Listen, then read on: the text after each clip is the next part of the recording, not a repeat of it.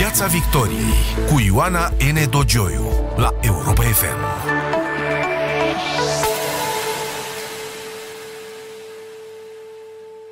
Bună seara, bine v-am găsit la radio, pe Facebook sau YouTube, de oriunde ne ascultați și vedeți. În sfârșit, copiii se vor duce de luni la școală în funcție de acel sistem epidemiologic de tip semafor, roșu, galben, verde. Peste tot se vor deschide grădinițele și școlile pentru ciclul primar, pe galben și clasele uh, terminale, iar pe verde se va deschide totul. Decizia a fost luată târziu, normele concrete au întârziat și mai mult. O fi bine, o fi rău că se revine fizic la școală și mai ales cum putea fi mai bine. Ne va răspunde la întrebări în această seară în Piața Victoriei la Europa FM domnul uh, profesor universitar dr. Mircea Miclea, fost ministru al educației, fost consilier prezidențial, autor practic al legii educației naționale adoptată în 2011 și măcelărită apoi temeinic de toate puterile care au urmat. Bună seara, domnule profesor, și vă mulțumesc pentru că ați acceptat invitația în Piața Victoriei. Seara, vă mulțumesc și eu pentru invitație. Domnule profesor, e bine că și cum se deschid școlile de luni? E foarte bine că se deschid școlile. E păcat că nu s-au deschis uh, cu multă vreme înainte. Uh, practic, eu am atras atenția asupra necesității de a se redeschide școlile înce, încă din aprilie anul trecut, pentru că rata de infectare era extrem de mică. Am atras atenția că peste vară trebuie făcut învățământ remedial, din păcate nu s-a făcut. Am spus că ar fi bine să înceapă școlile mai devreme, în septembrie, din 1 septembrie, pentru ca să avem un buffer dacă cumva se vor închide din nou, din nou nu s-a făcut. Încă o dată, însă este foarte bine că încep școlile acum, chiar dacă încep după aceste scenarii, important este să nu avem numai un scenariu de uh, deschidere a școlilor, ci și un scenariu de redeschidere dacă ele, după aceea, în urma unor cazuri, vor fi închise. Dacă avem numai un scenariu acum în care ele se redeschid și după aceea se închid pe rând toate, n-am făcut mare lucru, trebuie un scenariu de redeschidere. Dar vă spun câteva lucruri care cred că sunt importante acum că trebuie făcut, să nu ne referim la trecut. Primul lucru care cred că este important să fie făcut este uh, o evaluare obiectivă a pierderilor pe care elevii le-au înregistrat până acum. Potrivit legii, în clasa a doua, a patra și a șasea sunt niște evaluări la nivel național, dar și pentru celelalte clase, pentru materiile esențiale, mă refer o română, matematică și cel puțin o disciplină specifică profilului Uh, trebuie stabilite, măcar la nivel de inspectorat, niște teste, gen, zicem, teze unice, niște teste obiective în baza cărora se poate stabili care sunt pierderile pe care le-au înregistrat elevii. Pe baza acestor teste trebuie făcut apoi programul remedial, ce anume cum vei recupera. Și apoi, în toamnă, cred că ar fi bine să se dea din nou un test similar, să vedem dacă programul remedial a fost eficient sau nu. Am înțeles că se vor aloca cel puțin 300 de milioane de euro pentru acest lucru și este extrem de bine că se alocă bani. Ar trebui probabil și mai mulți bani alocați pentru învățământul remedial, dar trebuie să vedem și eficiența cu care s-au consumat acești bani în toamnă și vă spun că trebuie date aceste obiective, să nu lăsăm doar la nivelul școlii evaluarea uh, pierderilor pe care au avut-o elevii, pentru că putem să avem situații în care unii profesori o să mușamalizeze pierderile pentru că nu au chef să facă învățământ remedial, din potriva alții ca să încaseze niște bani o să supraliciteze pierderile. Doar ca să încaseze banii, iar dacă ei știu că nu vor fi luați la răspundere în legătură cu eficiența acestui program de remediere, din nou, ne trezim că va fi făcut în mântuială. Deci, trebuie făcut o evaluare a pierderilor. Și la început? Uh, și la început și după terminarea programului de remediere. Asta înseamnă în prima săptămână de la începerea școlii în semestrul uh, uh, întâi din anul școlar viitor. Și atunci avem niște luni și o vară ca să recuperăm ceea ce se poate recupera și să recuperăm cât mai mult. Pentru că altfel pierderile sunt cumulative. O pierdere într-o clasă se rostogolește la o pierdere și mai mare în următoarea clasă. Uh, spuneți și o vară, asta înseamnă că ar trebui făcute cursuri remediale și pe Siguranță. parcursul verii? Ar trebui Cu continuată siguranță. școala? Am Cred că uh, sunt, uh, cel puțin în unele țări în Occident, este tradiția summer school-urilor, a școlilor de vară, și cred că nu va fi suficientă remedierea pe parcursul acestui an școlar.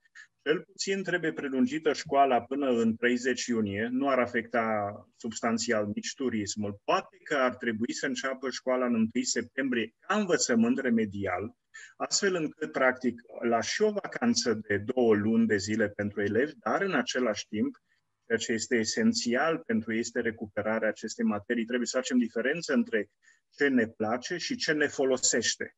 Ne folosește să recuperăm materia pierdută, chiar dacă nu neapărat ne place, dar este foarte important. Din punct de vedere psihologic, și aici intru pe uh, zona dumneavoastră de competență profesională foarte mare, sunteți uh, psiholog, uh, credeți că va fi o perioadă de efectiv de readaptare la școală?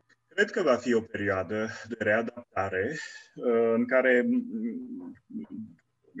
elevii ar merita să beneficieze de un pic mai mult înțelegere din partea cadrelor didactice. Cred că va fi o perioadă de readaptare inclusiv pentru cadre didactice. Cred că managementul școlii uh, trebuie să fie mai cu înțelepciune în acest moment, cum îi ajută pe profesor să se adapteze la noul uh, context.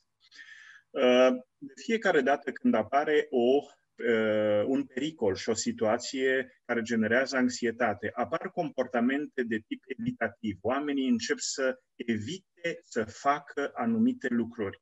De exemplu, să se întâlnească cu alți oameni, să uh, um, e mai asertiv și să spună ceea ce știu și așa mai departe. Comportamentele de tip evitativ se prelungesc și după ce pericolul real s-a terminat. Aceste comportamente de evitare a expunerii la situațiile obligatorii la care trebuie să se expună cineva care merge la școală, aceste comportamente evitative e foarte probabil să se continue și după ce a terminat efectiv cu pericolul.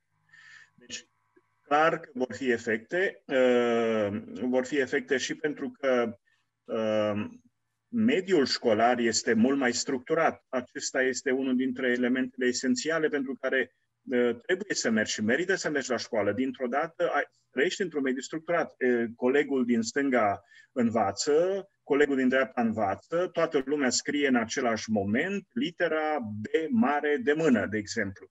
Ai o structură a mediului. Un mediu structurat te ajută să te concentrezi mai bine pe ceea ce ai de învățat. Din potrivă, nestructurat, cum e să stai acasă la tine în pat și să te duci din când în când la frigider și să te uiți din când în când la televizor, nu te ajută să te concentrezi și sunt sigur că dincolo de faptul că Așa cum spunea domnul ministru, sunt 510.000 elevi care nu au beneficiat de învățământ online. Cu siguranță sunt mulți alții care nu au putut învăța din cauza faptului că au trăit într-un mediu nestructurat atunci, practic, acum se trece de la un mediu nestructurat, care îți putea permite să faci diverse alte activități, din nou la un mediu structurat.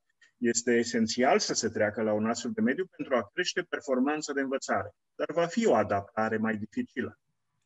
Vă temeți uh, de o situație, de, de situații de haos, având în vedere că totuși anunțurile au venit foarte târziu, totul a fost făcut așa aparent pe genunchi, de parcă noi nu ne-am fi așteptat ca vreodată să se mai deschidă școala. Da, vedeți, din păcate, uh, noi nu putem să devenim mai rezilienți, mai robuști, mai capabili de a oferi soluții dacă nu experimentăm. A fost o greșeală că s-au închis școlile peste tot. Și acum, în noiembrie, și în anul anterior, în uh, martie, martie. aprilie și așa mai departe.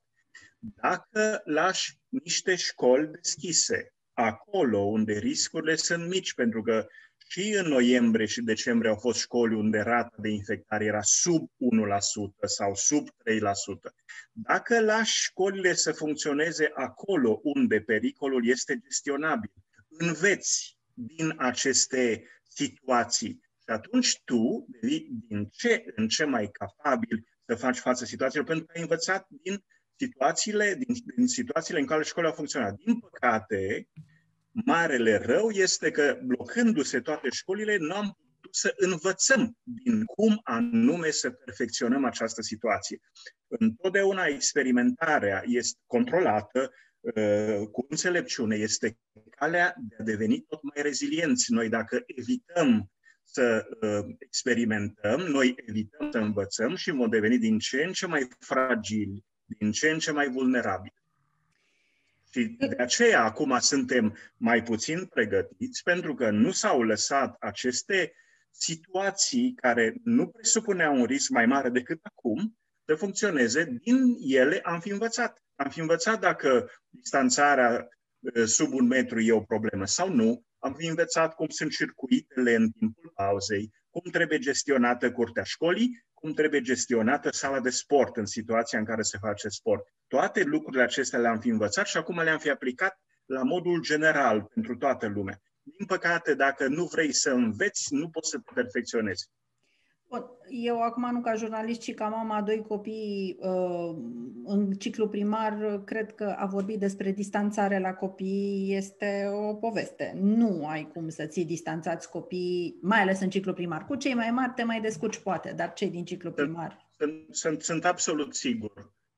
Nu. Uh, de aceea cred că dacă aceste școli ar fi funcționat, ne-ar fi dat acum certitudinea, nu mai o părere subiectivă, că nu e un risc în plus că se poate funcționa. Și atunci o mulțime de părinți care sunt anxioși pentru că asistăm și la situația în care uh, anxietatea a intrat în sufletul părinților și atunci uh, ei își împachetează propria lor frică într-o ideologie de a spune că ei vor să-și protejeze copilul când de fapt vor să-și panseze propriile frici și sunt extrem de reticenți de a-și da copiii la școală, de a se comporta cu ei în mod cât mai firesc cu putință ca să nu le inducă noi anxietăți. În felul acesta, practic, repet, dacă s-ar fi făcut aceste uh, experimente, în sensul că s-ar fi lăsat să, fie, să funcționeze școlile care nu erau în riscuri mari, așa cum de fapt, da? Atunci acești părinți ar fi avut confirmarea faptul că nu stau la o distanță de un metru, nu e un risc. Deci Sigur. am fi avut certitudini în loc să avem îndoieli. Îndoieli. Bun, aceste îndoieli eu cred că sunt suplimentate. Mă întreb dacă nu sunt suplimentate și de uh, conduita autorităților, când Ministrul Sănătății însuși, Ministrul Sănătății, nu eu, nu are care un ziarist, da. spune că nu are încredere în relevanța datelor zilnice privind, uh, privind testarea și uh, evoluția epidemiologică. Ce să facă bietul om? Decât să uh, fie anxios. Este absolut corect. Din păcate, modul în care au comunicat autoritățile în timpul acestei pandemii este extrem de deficitar, pentru că au comunicat mereu mesajul uh, unui pericol exagerat. Uh, probabil că s-au bazat pe faptul că dacă îi băgăm în sperieți pe oameni, ei vor asculta mai mult de cerințele pe care noi le impunem această uh, abordare este greșită. Ea funcționează pe termen scurt. Poți să-l sperii pe un om și atunci, în baza faptului că e speriat, respectă mai mult regulile pe termen scurt. Pe termen lung, nu face altceva decât să induci o stare de anxietate care crește și care apoi devine necontrolabilă. O să vedem cum, de pildă, uh, au au și crescut anxietățile, nu numai la noi în țară, au crescut spectaculos, de 3-4 ori au crescut simptome tip anxios. Dar, cum vă spuneam înainte, o să apară o serie de comportamente evitative, de comportamente de non-implicare, de a te proteja excesiv, de a sufla și în iaurt, când de fapt nu merită să mai faci lucrul acesta.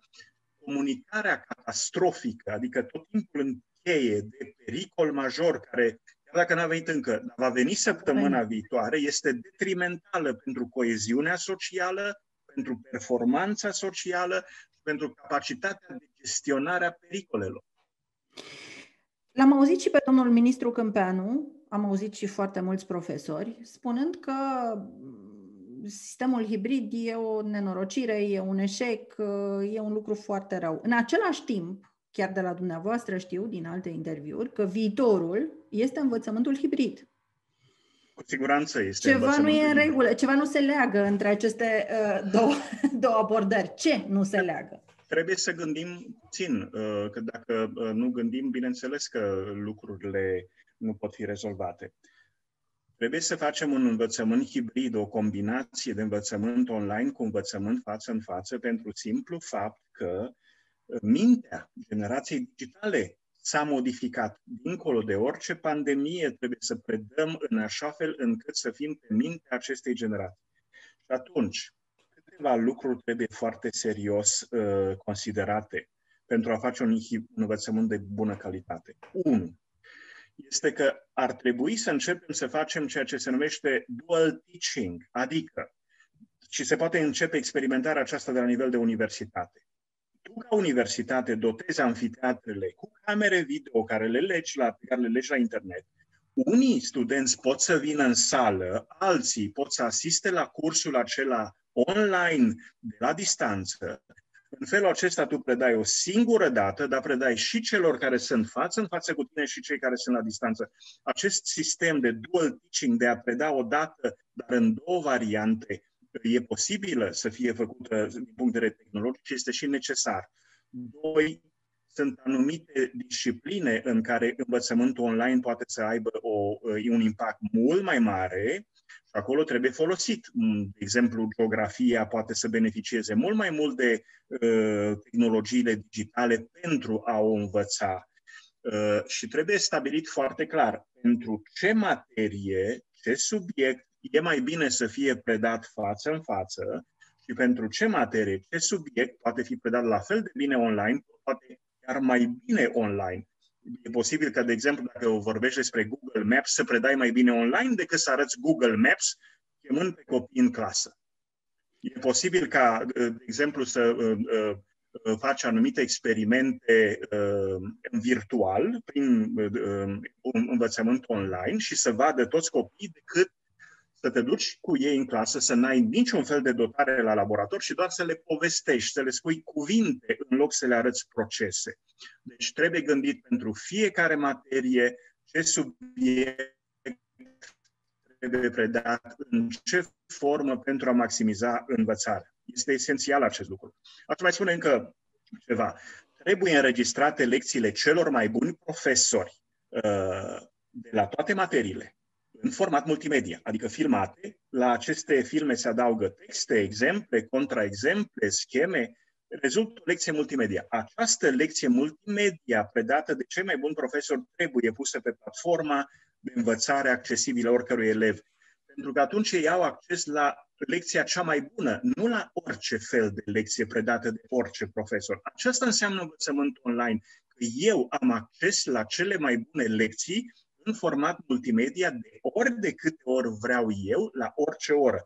Și nu că dacă eu nu pot să, uh, sau nu funcționează în pierdut definitiv ora, indiferent dacă sunt la clasă sau sunt online. E greșit, e o concepție depășită. Eu mă întreb, însă, înainte de a da un verdict așa de radical cum l-a dat domnul ministru Câmpeanu, eu mă întreb chiar în, în, în raport cu ceea ce ați explicat noastră mai devreme, dacă noi, în ciclu primar, ciclu primar, în preuniversitar, nu în ciclu primar, în preuniversitar noi am avut cu adevărat un învățământ hibrid, pentru că la noi învățământul hibrid a, a însemnat împărțim copiii în două grupe, o grupă se duce la școală, o grupă stă acasă și se uită pe laptop la ce predă profesorul în clasă celeilalte grupe, după care facem invers n-a presupus niciun fel de împărțire a materiei despre care vorbiți dumneavoastră. Adică nu.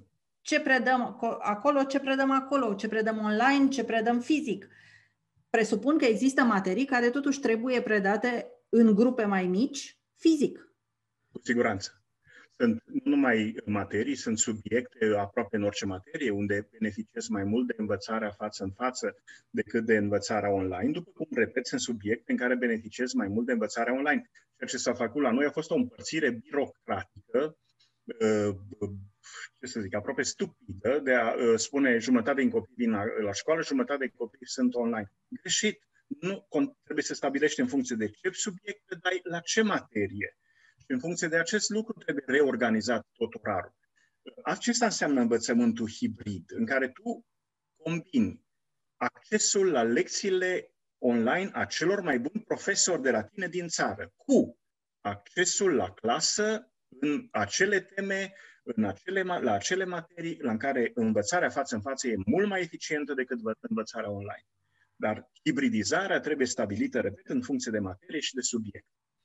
Uh, acum câțiva ani a fost o cercetare foarte mare în Statele Unite, Department of Education a publicat rezultatele. A comparat învățarea hibridă cu învățarea clasică, cu învățarea strict online și câștigătoarea a fost învățarea de tip hibrid. Ceea ce spun eu nu e o părere, e rezultatul unor cercetări. Și atunci, acest mod de a concepe învățământul hibrid, cum l-am prezentat înainte, acesta este de viitor, cu siguranță. Da, domnule profesor, dacă să ai un învățământ hibrid de viitor, în sensul adevărat, nu în sensul acesta neaoș pe care l-am adaptat noi, birocratic, cum îl numeați, ca să ai un învățământ hibrid uh, corect, nu ai nevoie și de un antrenament al cadrelor didactice care să știe să gestioneze un învățământ uh, uh de tipul acesta modern. Vedeți, din păcate, de 10 ani zace în legea educației uh, un, par, un articol cu multe paragrafe, prin care se spunea explicit pregătirea cadrelor didactice trebuie făcute prin masterat didactic.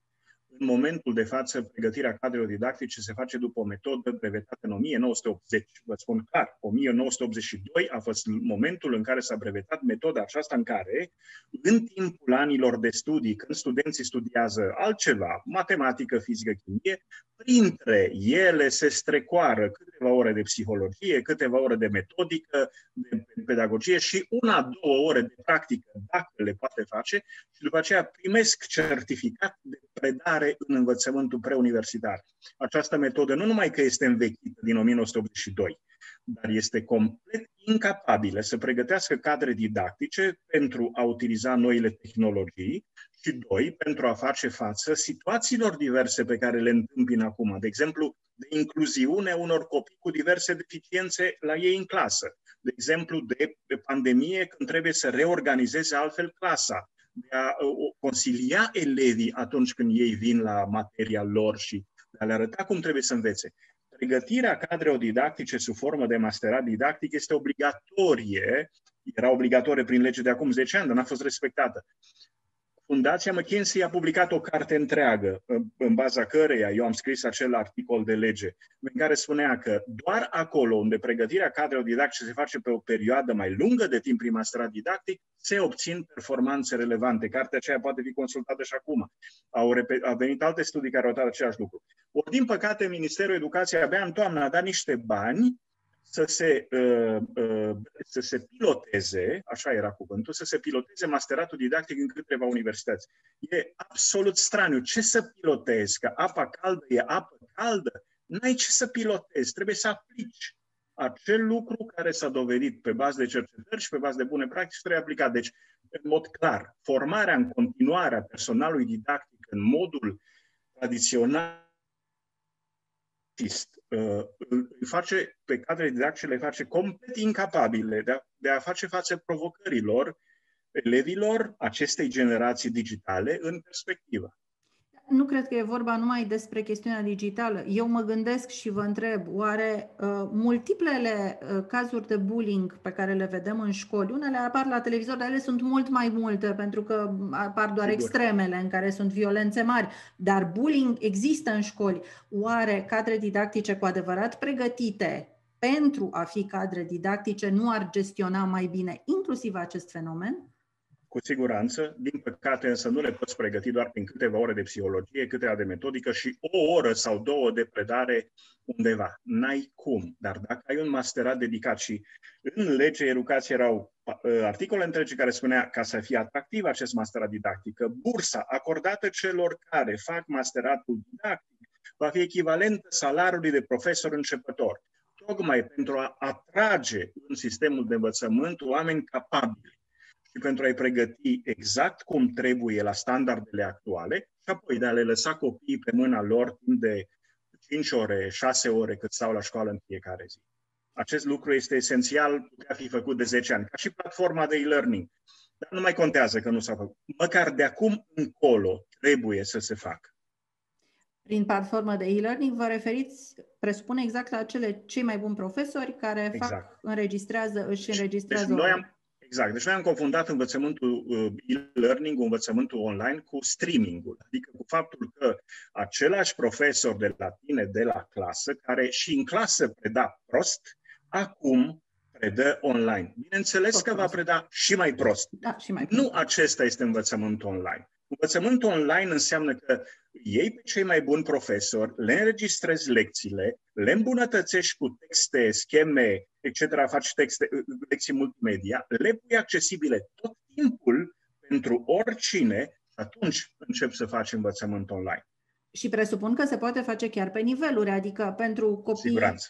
care sunt super dotați și care vor lecții de maximă de excelență, de elită și pentru copii care pur și simplu nu înțeleg la clasă. Și, nu? Eu am uh, repet, spus asta de mai multe ori, trebuie, se pot face trei variante de lecții. O variantă de lecție pentru copiii care uh, sunt cei uh, mai mulți care sunt copii obișnuiți, o a doua variantă remedială pentru copiii care au dificultăți de învățare, acolo pui mai multe exemple, mai multe explicații, mai multe scheme, etc. A treia variantă pentru copiii supradotați, pentru care adaugi resurse suplimentare, probleme suplimentare. Și dacă toate aceste variante sunt puse accesibile oricând, oricui, atunci tu ai o valoare adăugată. Și mai mult decât atât, asigur egalitatea de șanse cât de cât. Adică diferența cea mai mare în momentul de față este dată de faptul că unii copii au acces la cei mai buni profesori, pentru că sunt în școlile din centru sau la o școală foarte bună, și ceilalți care sunt în cartierele de la periferie sau la țară n-au acces la cei mai buni profesori și de aici apar toate diferențele. Dar dacă tu înregistrezi lecție cel mai bun profesor și le faci accesibile pentru toată lumea, tu contribui major la egalizarea șanselor. Chiar dacă eu sunt la țară și am un profesor slab, pot să văd lecția care mi-a predat-o el, cum mi-a predat-o, reluată, de câte ori doresc, predată de cel mai bun profesor. Și atunci am mai multe șanse de a învăța și mă ajuți să am șanse relativ egale cu cei de la oraș. Altfel, totul e vorbărie să spunem că facem egalizare de șanse, dar nu facem nimic efectiv pentru a realiza acest lucru. Domnule profesor Mircea Miclea, uh, sigur că pentru toți pandemia a fost o perioadă, este, că nu s-a terminat încă, o perioadă dificilă, o perioadă grea, dar eu cred că e o perioadă în care, pe care, care nu trebuie să treacă pe lângă noi așa, pur și simplu.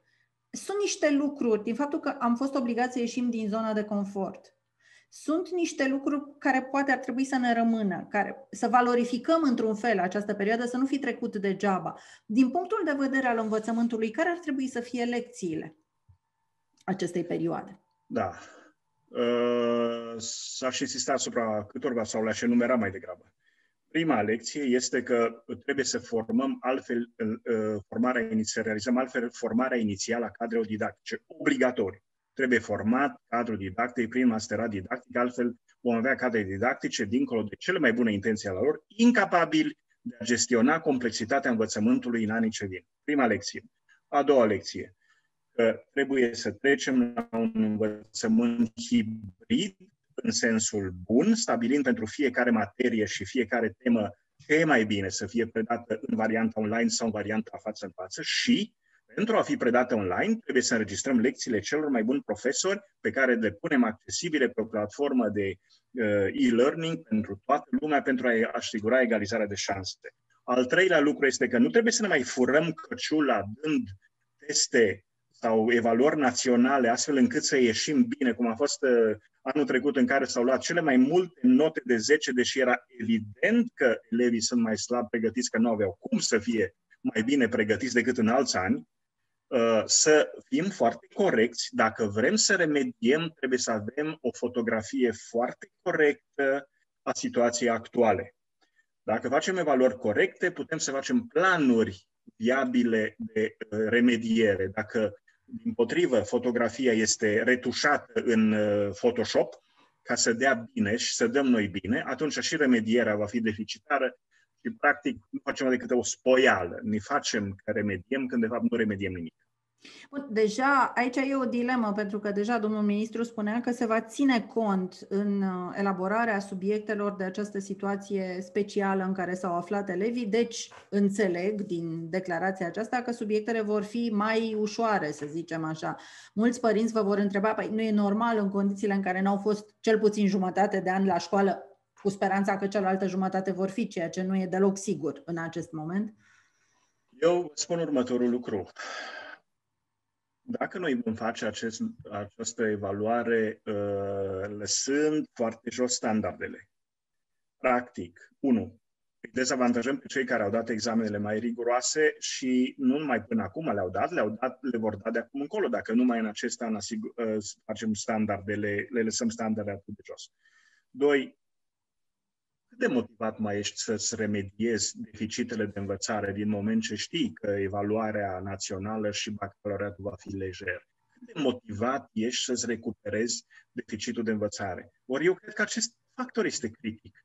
Să remediezi să recuperezi ceea ce îți folosește ție. Nu e vorba de uh, nota obținută, e vorba de faptul că trebuie să ai niște cunoștințe. Dacă noi facem astfel de declarații și spunem că lăsăm standardele jos și examenele vor fi ușoare, motivația pentru a recupera deficite de învățare se prăbușește. Asta nu cred că le convine nici părinților care spune faceți examene mai ușoare. Bine, facem examene mai ușoare și atunci copiii dumneavoastră nu vor fi motivați să recupereze ceea ce au pierdut și vor rămâne cu pierderile. Vă convine acest lucru? Nu cred că le convin. De asta trebuie să le explicăm părinților situația și să spunem, începem remedierea, facem remedierea, măsurăm acum cât se știe, și după aceea vedem, înainte de bacalaureat, facem o simulare a bacalaureatului, vedem dacă s-au recuperat, cât s-a recuperat. Și abia după aceea vedem noi cum facem examenul de bacalaureat, astfel încât să fie motivați elevii ca să recupereze deficitele. Altfel îi demotivăm complet.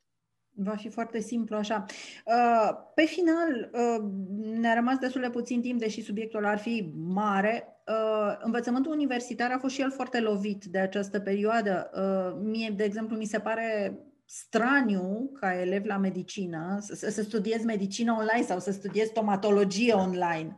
Mă întreb ce poate să iasă din aceste generații și cât de mari vor fi carențele unor viitori medici, de exemplu, după această perioadă. Ce se poate face?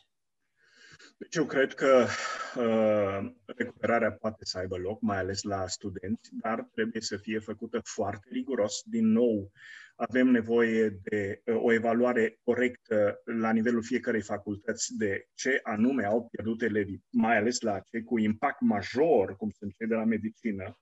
După aceea, trebuie organizate stagiile practice prin care ei să recupereze lucrurile care altfel le-au pierdut în învățământul online.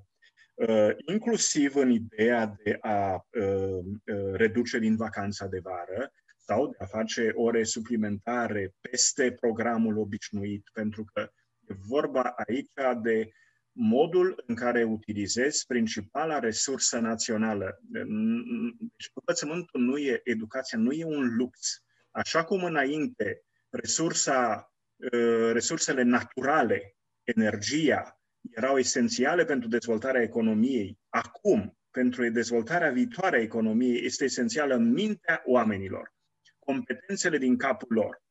Dacă nu vom dezvolta competențele pierderile, atunci noi vom fi o țară săracă cu oameni săraci. Nu e vorba așadar de Uh, știu gesturi de a susține educație. E vorba de a ne gândi la prosperitatea acestei țări și la sănătatea oamenilor și la um, educația pe care noi le oferim. Deci se pot pune astfel de programe, dar, repet, e, deci trebuie o măsurătoare riguroasă, corectă acum și apoi, după ce ai făcut acest program de remediere, să vezi dacă a avut eficiență. Dacă n-a avut eficiență, continui programul de remediere tot anul universitar viitor, până când constați că remedierea a avut loc. Pentru că aici nu e joacă, aici e vorba de efectele pe noi a acestor, ă, acestei gestiuni proaste a modului în care s-a realizat învățământul în timpul pandemiei. Domnule profesor Mircea Miclea, vă mulțumesc foarte mult pentru uh, prezența în Piața Victoriei. Uh, dragi prieteni, ne oprim aici. Cei care aveți copii, vă doresc uh, mult succes și mult curaj începând de luni și sper să ascultați și să reascultați și pentru a căpăta curaj și încredere uh, cele pe care ni le-a spus uh, domnul profesor Mircea Miclea în uh, seara aceasta. Ne auzim săptămâna viitoare. Numai bine tuturor! Piața Victoriei cu Ioana N. Dogioiu la Europa FM.